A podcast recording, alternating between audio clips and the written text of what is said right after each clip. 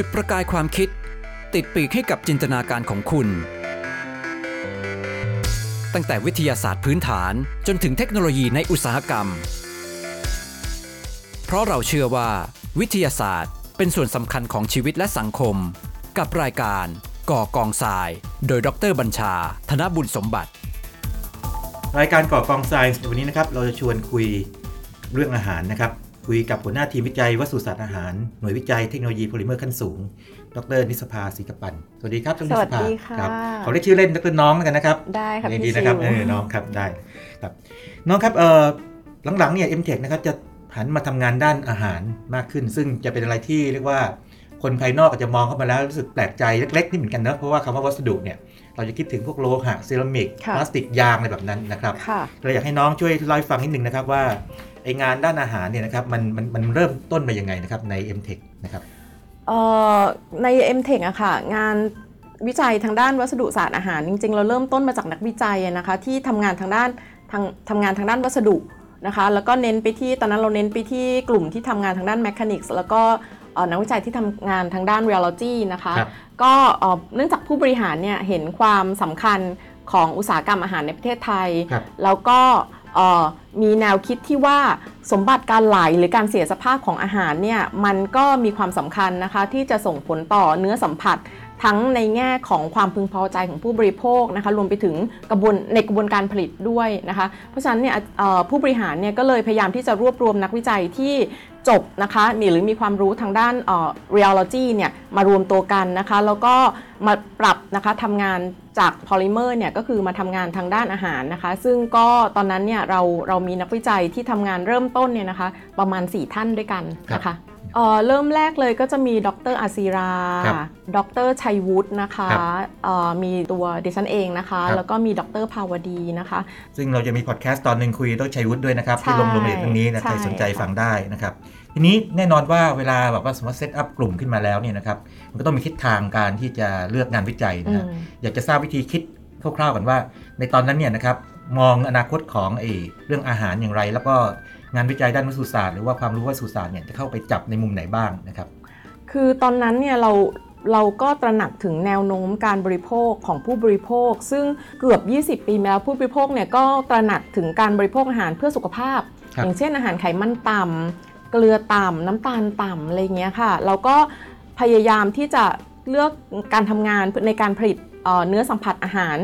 ที่มีอาหารเชิงสุขภาพนะคะให้มีเนื้อสัมผัสที่คล้ายคลึงกับอาหารปกติ แน่นอนอาหารเพื่อสุขภาพเนี่ยคนส่วนใหญ่เวลาบริโภคเขาก็จะรู้สึกว่าไม่อร่อยเลย แล้วก็พยายามเน้นไปที่อาหารเพื่อสุขภาพมากยิ่งขึ้นฉะนั้นโครงการแรก ๆ ที่เราดำเนินงานวิจัยเนี่ยก็จะเป็นอาหารประเภทที่ปราศจากไขมัน แล้วก็อาหารที่ปราศจากโปรตีนกลูเตน นะคะเอ่อสิ่งที่เกิดขึ้นก็คือว่าในกรณีของอาหารไขมันต่ำเนี่ยเมื่อเราดึงไขมันออกโดยเฉพาะไขมันสัตว์นะคะ ซึ่งมีคอเลสเตอรอลแล้วก็ไขมันอิ่มตัวค่อนข้างสูงเนี่ยเราก็จะต้องแทนที่ด้วยวัตถุดิบอื่น หรือองค์ประกอบอื่น ที่มีความสามารถที่จะแทนไขมันได้ อย่างเช่นมัน deform ได้ง่าย เสียสภาพได้ง่ายเมื่ออยู่ในปาก เหมือนกับไขมัน กักเก็บความชื้นได้ดีนะคะ แล้วก็ให้ความรู้สึกสัมผัสนุ่มในปากอะไรอย่างเงี้ยค่ะ ในส่วนของเออผลิตภัณฑ์ที่เป็น gluten free เนี่ยถ้าเป็นเอมพอเราดึงเราดึงโปรตีนกลูเตนออกจากผลิตภัณฑ์ประเภทแป้งสาลีเนี่ยครับเราก็จะต้องเนื่องจากกลูเตนอะโปรตีนกลูเตนมันมีลักษณะเป็นเอ่อโครงสร้าง3มิติ เราก็ต้องทดแทนด้วยผลิตภัณฑ์อื่น หรือองค์ประกอบอื่นที่มี ลักษณะหรือฟังก์ชันเนี่ยคล้ายคลึงกับโปรตีนกลูเตนเพื่อให้สภาพหรือว่า appearance ของผลิตภัณฑ์ที่ได้เนี่ยมีลักษณะคล้ายคลึงกับผลิตภัณฑ์ดั้งเดิมครับในขณะเดียวกันเนี่ยก็จะให้ความรู้สึกในปากนะคะ หรือเวลาเราทดสอบการชิมแล้วเนี่ยคล้ายคลึงกับอาหารดั้งเดิมมากที่สุดครับเพราะฉะนั้นก็คือเราจะเน้นไปที่อาหารเพื่อสุขภาพก่อนครับคำว่าไส้กรอกไขมันต่ำนี่ถ้าถ้าคิดเป็นตัวเลขนี่มันมีตัวเลขที่พอให้อ้างอิงได้ไหมครับ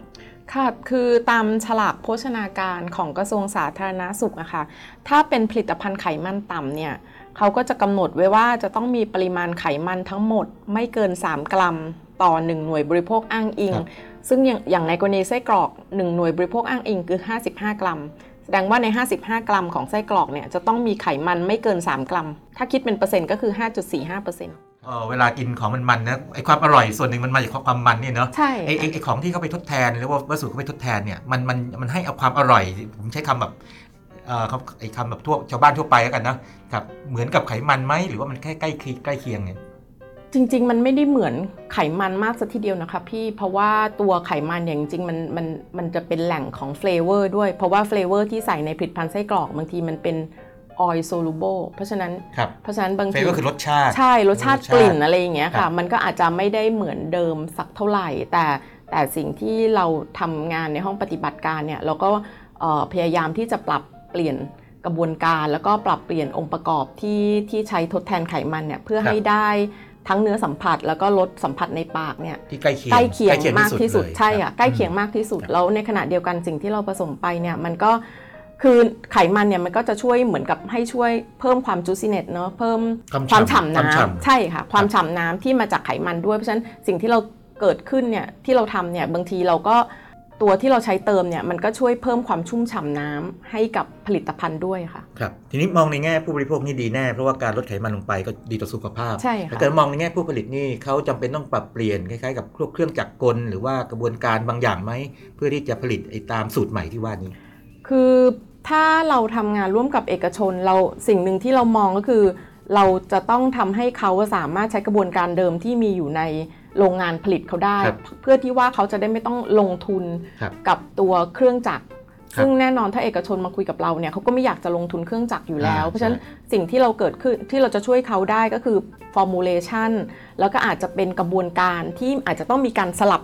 สลับกระบวนการครับที่ไม่เหมือนเดิมที่เขาเคยทำอาจจะมี เอ่อเลขขั้นตอนที่ 3 มาก่อนขั้นตอนที่ 2 อะไรประมาณเนี้ยค่ะ แต่ว่าก็คือเขาก็จะไม่ต้องลงง่ายทุนๆคือเครื่องใช้จักร ใช้เครื่องเดิมนั่นแหละไม่ต้องลงทุนใหม่ใช่อ่าแต่มีอาจเพียงแต่ว่ามีสูตรใหม่ สูตรแล้วก็วิธีการกระบวนการ บางขั้นท่านเองใช่ค่ะใช่เท่านั้นเอซึ่งงซึ่งเขาจะว่าอันนี้เป็นเอ่อเอ่อออกไปในเชิงพาณิชย์แล้วเนาะใช่นะคค่ะรับซึ่งเปิดเผยใช่ได้ก็มีการโฆษณามานานแล้วนะครับของเบต้าโกรอ่าที่ว่าครับ ใช่ค่ะ บอกอืมชื่อบริษัทได้ครับครับทีนี้อีกอันหนึงคือเรื่องของกกลูลูเตนกลูเตนใช่กลูเตนค่ะเนี่ยที่น้องบเอ่อกอ ผมเข้าใจว่ากลูกลูเตนนี่มันเป็นปัญหาใหญ่ของทางพวกโลกตะวันตกนะพวกฝรั่งอะไรนี้เขาจะแพ้กลูเตนเยอะใช่มากเลยใช่ใช่นะครับมันเลยกลายเป็นโจทย์วิจัยทีนี้คำคำถามคือในในในบ้านเรานี่ประเด็นเรื่องกลูเตนนี่มันมันมันใหญ่มากไหมหรือว่าตอนนี้ก็อาจจะว่าสันนิษฐานไว้ก่อนว่าเอ๊ะบางทีเราอาจจะมีคนที่แพ้อยู่ก็เลยต้องจับเรื่องกลูเตนด้วย ใช่ คือเข้าใจว่าในประเทศไทยเนื่องจากเราไม่ได้ไม่ได้บริโภคข้าวสาลีเยอะเท่าครับกับเขาเราจะเน้นไปที่ข้าวเจ้ามากกว่าอืมเพราะฉะนั้นในในเมื่อก่อนเนี่ยก็อาจจะไม่มีใครมาคิดว่า เฮ้ยบางทีเราเราแพ้ เพราะอะไร หรือว่าเราอาจจะไม่แพ้ก็ได้เพราะเราบริเราบริโภคน้อยไงครัคะบทีเนี้ยก็คือมันมีแนวโน้มมาจากต่างประเทศแหละว่าว่ากลูเตนเนี่ยเออมันก่อให้เกิดอาการแพ้ เราก็เลยเออจับจับตรงนี้เนื่องหนึ่งเนื่องจากประเด็นที่ว่าเออผลิตภัณฑ์ที่เราได้เนี่ยหรือเราเราทำงานร่วมกับร่วมกับบริษัทเอกชนเนี่ยบางทีเขาอยากที่จะส่งออกแป้ง premix หรืออะไรเงี้ยไปครับต่างประเทศ เพราะฉะนั้นเขาก็ มันก็จะเป็นโจทย์วิจัยจากเขาเหมือนกันว่าเขาอยากจะผลิตผลิตภัณฑ์ประเภท gluten free อะไรอย่างเงี้ยค่ะ แล้วพอมาระยะหลังเนี่ยคิดว่าประชากรไทยอะหรือคนที่แพ้บางทีเขาไปตรวจมากขึ้นครับเมื่อเทียบกับสมัยก่อน เพราะฉะนั้นมันก็เลยมีมีการ คือเราก็จะบางทีเราก็จะเห็นจากทาง Facebook หรือทางเว็บทางเน็ตอินเทอร์เน็ตอะไรเงี้ยเจอค่ะคนว่ามีคนแพ้บ้างอยู่ใช่ค่ะเขาลิ้นถามให้ชัดๆเลยกลูเตนเนี่ยสมมติว่าถ้าฝรั่งเขารู้ว่าโอเคเขามีคนจำนวนไม่น้อยเนี่ยนะครับแพ้อยู่เนี่ยถ้าเอากลูเตนออกนี่มันจะเกิดอะไรขึ้นกับพวกขนมปังหรือครัวซองอะไรต่างๆพวกนี้นะฮะคือมันก็จะหนึ่งก็คือ appearance มันจะเสียไปเลยค่ะ เพราะว่าเพราะว่ากลูเตนเนี่ยมันเป็นโครงสร้างสามมิติมันครับให้ความยืดหยุ่นกับ อย่างเช่น ถ้าเราทำโดขนมปังหรือโดครัวซองนะคะ ถ้าเราไม่มีกลูเตนเนี่ยสิ่งที่เกิดขึ้นก็คือ เราก็จะไม่สามารถที่จะฟอร์มเป็นก้อน dough แล้วก็สามารถที่จะดึงยืดได้เช่น dough ครับที่เกิดขึ้นเนี่ยมันจะไม่สามารถที่จะรีดให้เป็นแผ่นบางๆได้ครับหรืออย่างในกรณีครัวซองอะค่ะที่มีต้องมีการรีดแล้วก็พับไปพับมาเนี่ยครับเราจะทำแบบนั้นไม่ได้เลย ถ้าไม่มีกลูเตนโอ้ครัค่ะบ เพราะว่ามันจะเสียมันจะเสียสมบัติที่เป็น viscoelastic ไปเลยครับถ้าไม่มีจินตนาการโปรตีนกลูเตนแบบอ่อคนคนที่คนที่รับประทานครัวซองบางครั้งเนอะหรือว่าเราสมมติว่าเอาหยิบครัวซองซื้อมาใหม่ๆเราฉีกออกมาเนี่ยข้างในมันจะดูฟูๆอะไรแบบนั้นเนี่ยถ้าถ้าไม่มีกลูเตนเกิดอะไรขึ้นนะมันมันจะถ้าแฟบไปหรือไงหรือว่ามันถ้าจะไม่มีกลูเตนมันก็จะแบนไปเลยค่ะ มันจะแบนแล้วก็จะไม่สามารถคือเราเห็นว่าครัวซองมันจะเป็นแป้งชั้นๆชั้นๆใช่ใช่คือตรงนั้นนะก็คือเป็นโดที่ถูกรีดบางๆได้ เพราะว่าตัวกลูเตนเนี่ยมันให้สเตร n งกับ กับให้สมกับัติความโดแข็งแรง ใช่ใช่ให้วิสโคให้อิให้มัลานสอยู่ติกตัวเป็นสามใช่มิติ ใช่ให้วิสสมบัติวิสโคอิลาสติกกับกับตัวโด เพราะฉะนั้นเวลาที่อย่างในกรณีครัวซองเนี่ยเวลาเรารีดเป็นแผ่นบางปุ๊บเนี่ย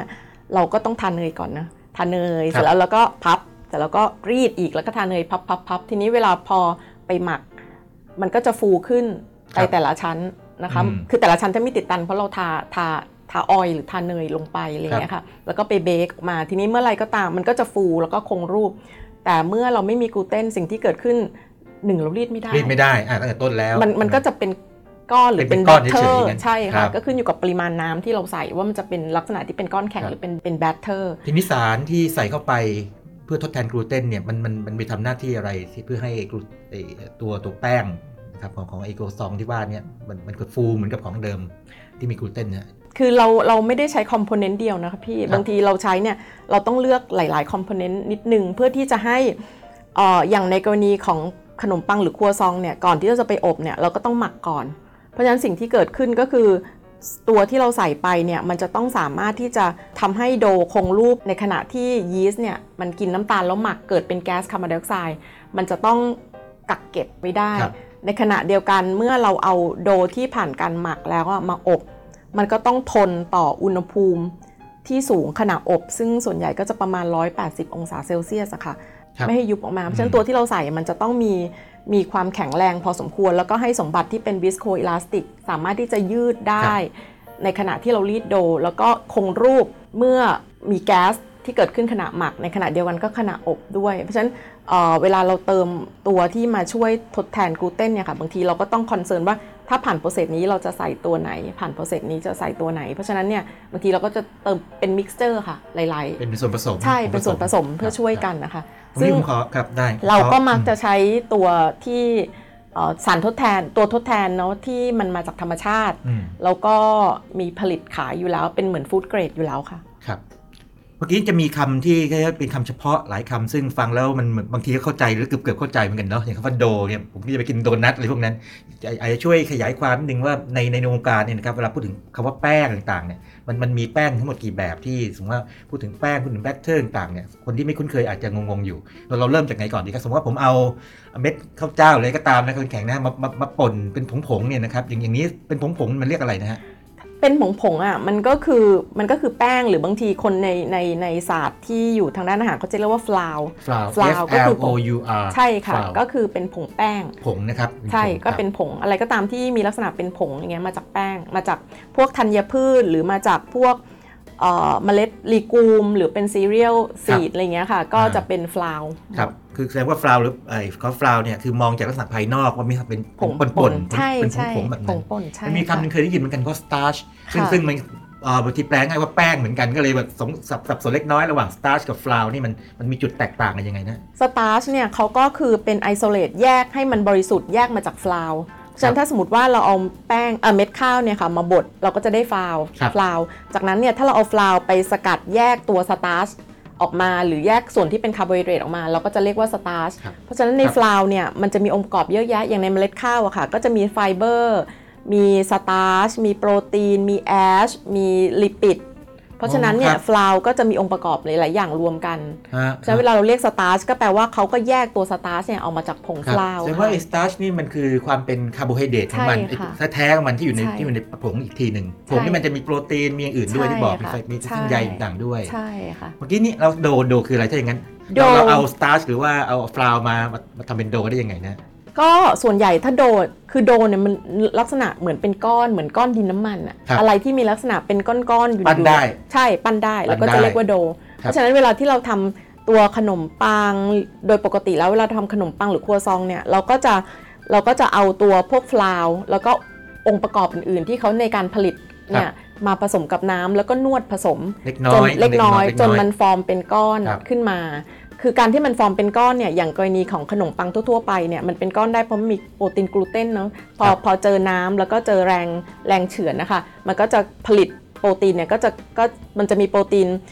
เอ่อสองตัวแล้วก็ฟอร์มเป็นกลูเตนขึ้นมาเป็นโครงสร้าง 3 มิติ เพราะฉะนั้นมันก็จะทำให้ให้ให้ความยืดหยุ่น หรือให้สมบัติ viscoelastic กับตัว dough อืมเพราะฉะนั้น dough เนี่ยมีจะมีลักษณะเป็นก้อนปั้นได้รีดได้ครับผมจริงนึกถึงเด็ก ๆ ที่ไปเล่นเอ่อปั้นไอ้แป้ง dough แป้ง dough อะไรพวกนั้นใช่ไหมใช่ค่ะหรือบางทีใช่ค่ะที่ญี่ปุ่นอะไรพวกนั้นก็ใช่คือ dough ใช่ใช่ไหมค่ะอินโดพี่ใช่ค่ะครับหรือถ้าบางที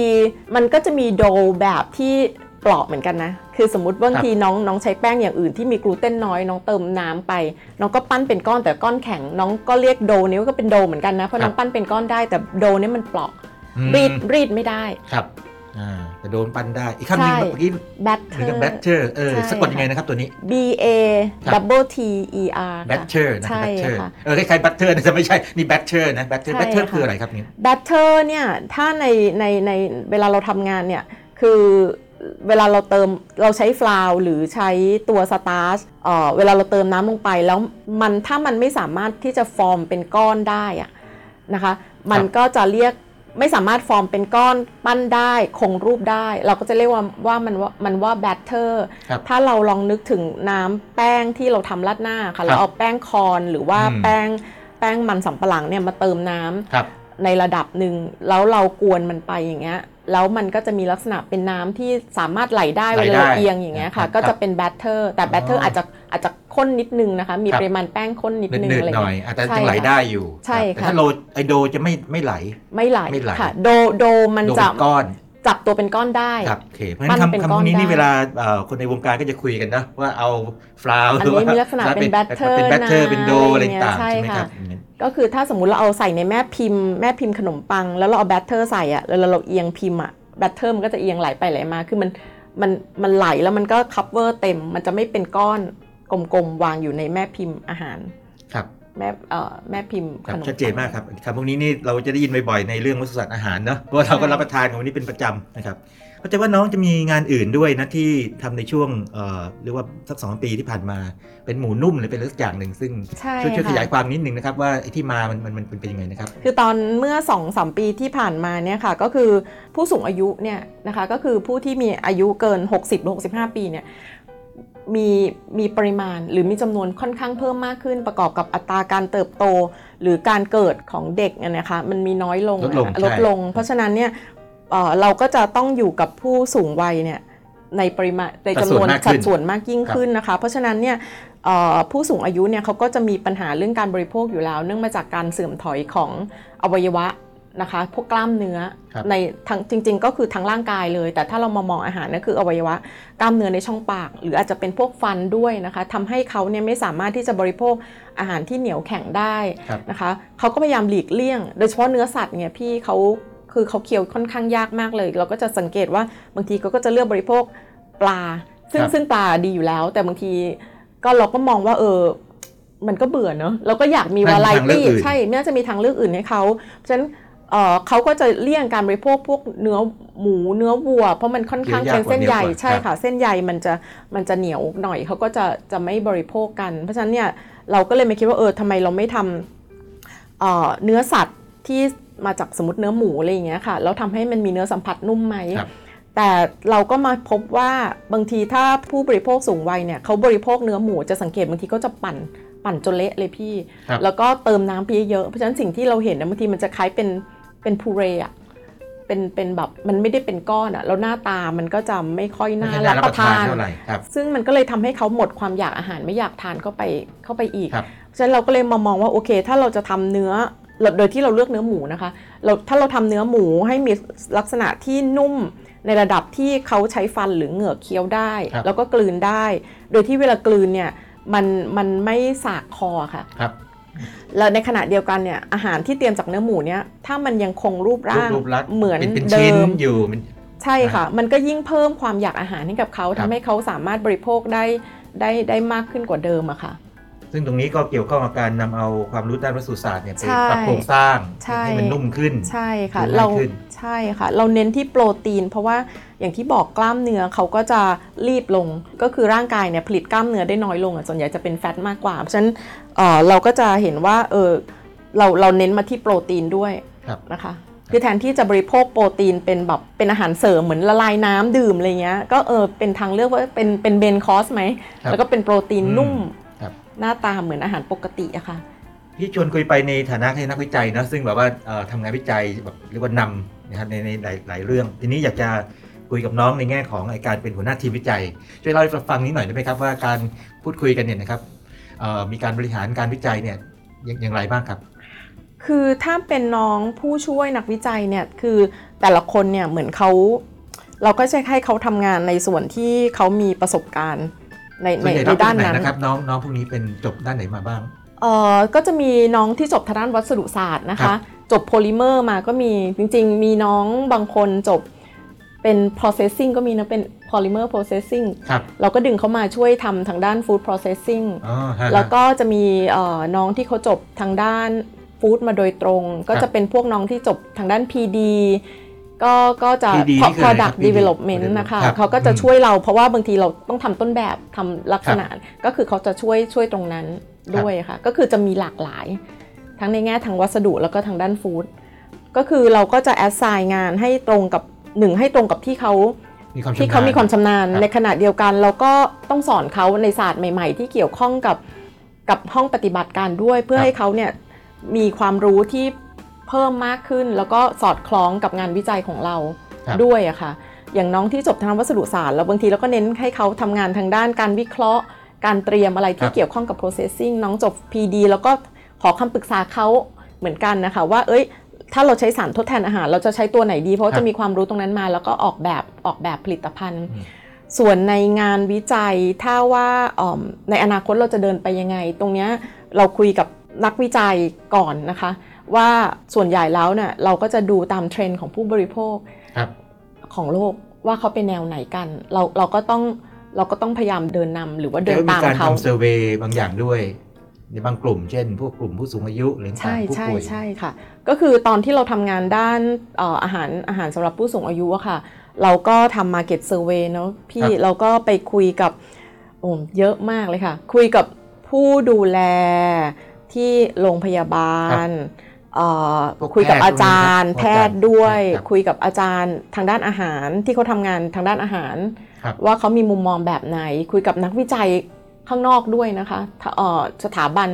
รัฐข้างนอกด้วยภายนอกอะค่ะว่าเออถ้าเราเตรียมอาหารประเภทแบบนี้จะเป็นยังไงก็คือเราเราแล้วเราผู้ป่วยเนี่ยแล้วเราคุยกับพวก care เอ่อ caregiver caregiver ครับด้วยอืมค่ะ แล้วก็ไปบ้านผู้สูงอายุไปไปเยอะมาก เพราะฉะนั้น ตรงนี้เราก็จะมีข้อมูลในกรณีผู้สูงอายุเราก็จะมีข้อมูลตรงนี้พอสมควรว่า ดูแลยังไงบริโภคกันแบบไหน อาหารที่อยากบริโภคแบบไหนในขณะเดียวกันเราคุยกับผู้ประกอบการด้วยตอนนั้นนะคะ ผู้ประกอบการหรือบริษัทใหญ่ ๆ ที่ผลิตอาหารฟังดูแล้วนี่แบบเข้าใจว่า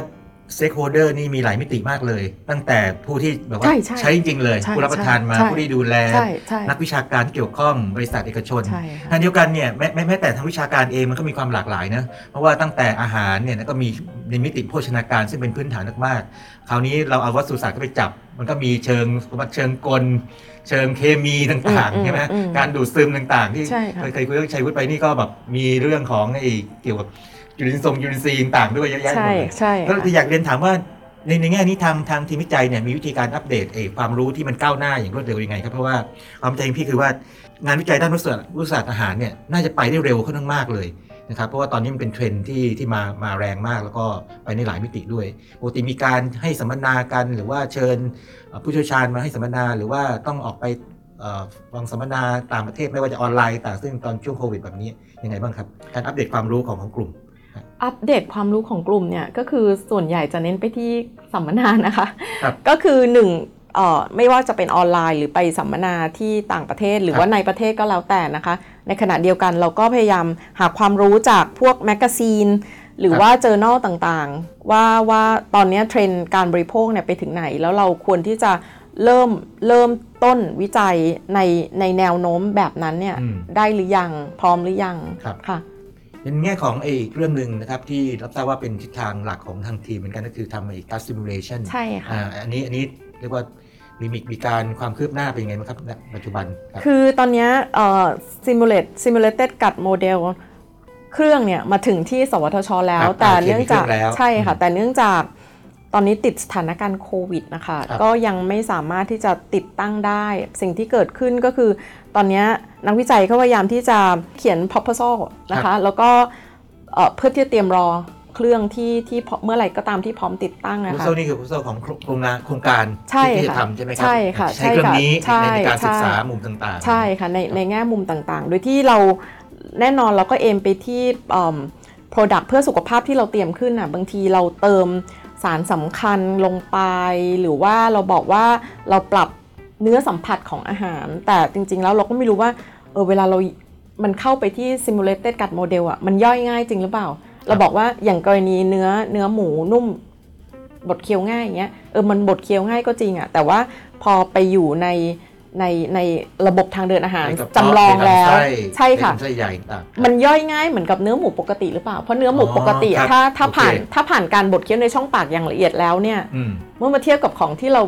ที่ที่เราผ่านผ่านการบดเคี้ยวเหมือนกันแต่เนื้อหมูนุ่มเนาะในช่องปากอะแล้วแล้วข้างในอะในในระบบจะทางลเดินงอาหารลึกมันไปจะ อีกขั้นหนึ่งเลยใช่ค่ะรับมันจะย่อยเพราที่ผ่านเหมือนกันหรือมาเปล่า การเคี้ยวง่ายเนี่ยคือเป็นการเคี้ยวง่ายในในช่องปากใช่ช่องปากเฉยอันนี้อันนี้รับประกันเข้าใจคี้ยวง่ยแน่ใช่ค่ะ ใช่รับค่ะ คราวนี้จะเทียบกันแล้วว่าพอเข้าไปอยู่ในกระเพาะ อยู่ในลำไส้เล็กใช่ลำไส้ใหญ่ต่าเมื่องเปรียบนะครับใช่เปรียบค่ะเทียบกันแล้วจะคอนเป็นโทรลอย่างใช่เดี๋ยวไปคอนโทรลแล้วมันมันดีกว่าจริงไหมมันย่อยดูดซึมแล้วพอมันย่อยง่ายย่อยง่ายแล้วเนี่ยแล้วมันดูดซึมสารอาหารที่เราใส่ไปอะได้ง่ายด้วยหรือเปล่าครับซึ่งถ้าเกิดว่ามองในแง่ดีคือ ถ้าเกิดว่าทุกอย่างเทียบเท่ากันหมดเลย คือการดูดซึมต่างๆ การการย่อยภายในต่างๆเนี่ย เราสามารถพูดอย่างเต็มปากเลยว่าโอเค อันนี้เคี้ยวง่ายแล้วก็ดีต่อสุขภาพด้วย่อยง่ายถ้าไม่งั้นเนี่ยก็ดูดถ้าซึเกิดมว่าง่าย บางอย่างอาจจะเป็นประเด็นที่ต้องวิจัยต่อเพื่อให้ดีขึ้นก็ต้องทำใช่จุดนั้น ค่ะ แล้วนอกจากในมุมของ texture แล้วอะคือ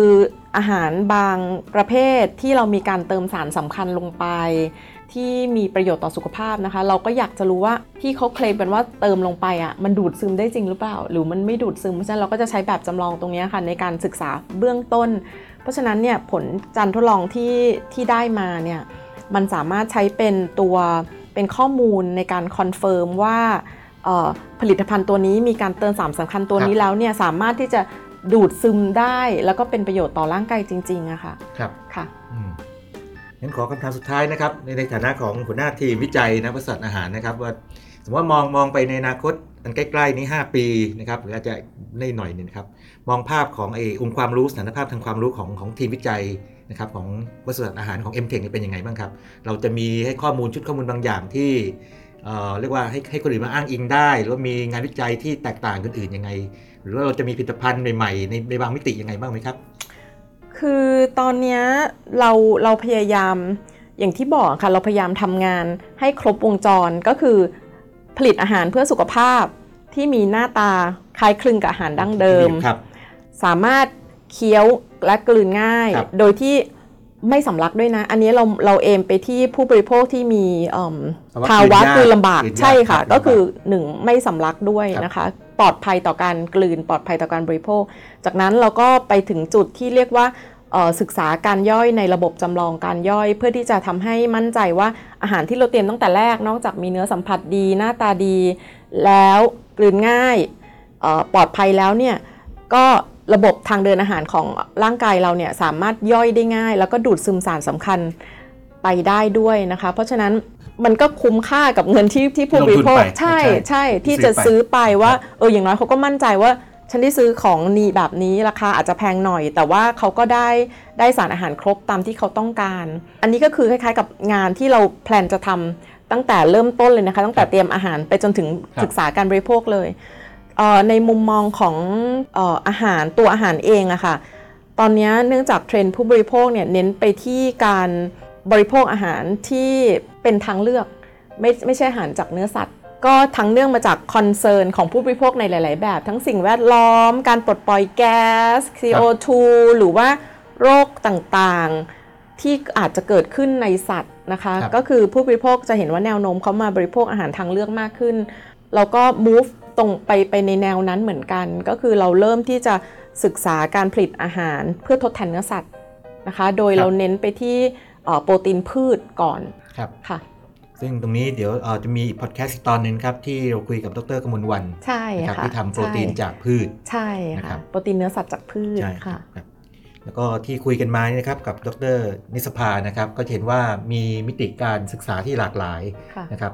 ทั้งเรียกว่าทั้งในแง่เชิงวิทยาศาสตร์ แม้แต่เชิงการตลาดต่างๆนะครับทิศทางแนวโน้มของโลกหรือว่าเอ่อเพื่อทั้งนี้ทั้งทั้งนั้นนะครับเพื่อตอบโจทย์นะครับสุขภาพใช่นะครับของผู้บริโภค นะครับโดยเฉพาะคนไทยนะครับแล้วจริงๆแล้วอาจจะมองกว้างกว่านั้นด้วยนะครับใช่ว่ามันค่ะเป็นอาหารของโลกได้ด้วยใช่นะครับสุขภาพแล้วก็เข้าใจว่าเรื่องสังคมผู้สูงอายุนี่ก็มีส่วนเกี่ยวข้องอย่างมากด้วยค่ะนะครับซึ่งเป็นแนวโน้มที่เอ่อมาแล้วนะครับต อนนี้เราเข้าสู่สังคมผู้สูงอายุอย่างสมบูรณ์แล้วใช่นะครับค่ะก็ทีมวิจัยเพื่อสุสานอาหารเนี่ยก็ได้ทำงานวิจัยพัฒนาเพื่อตอบโจทย์นั้นนะครับอย่างเข้มแข็งนะครับค่ะวันนี้ขอบคุณดรนิสภาอย่างสูงนะครับที่ให้เกียรติร่วมรายการกับเรานะครับค่ะในโอกาสหน้าคงขอเชิญมาอัปเดตข้อมูลนะครับงานวิจัยใหม่ๆนะครับหรือทิศทางการศึกษาใหม่ๆนะครับที่เกิดขึ้นค่ะนะครับจากทีมวิจัยเพื่อสุสานอาหารครับขอบคุณมากครับ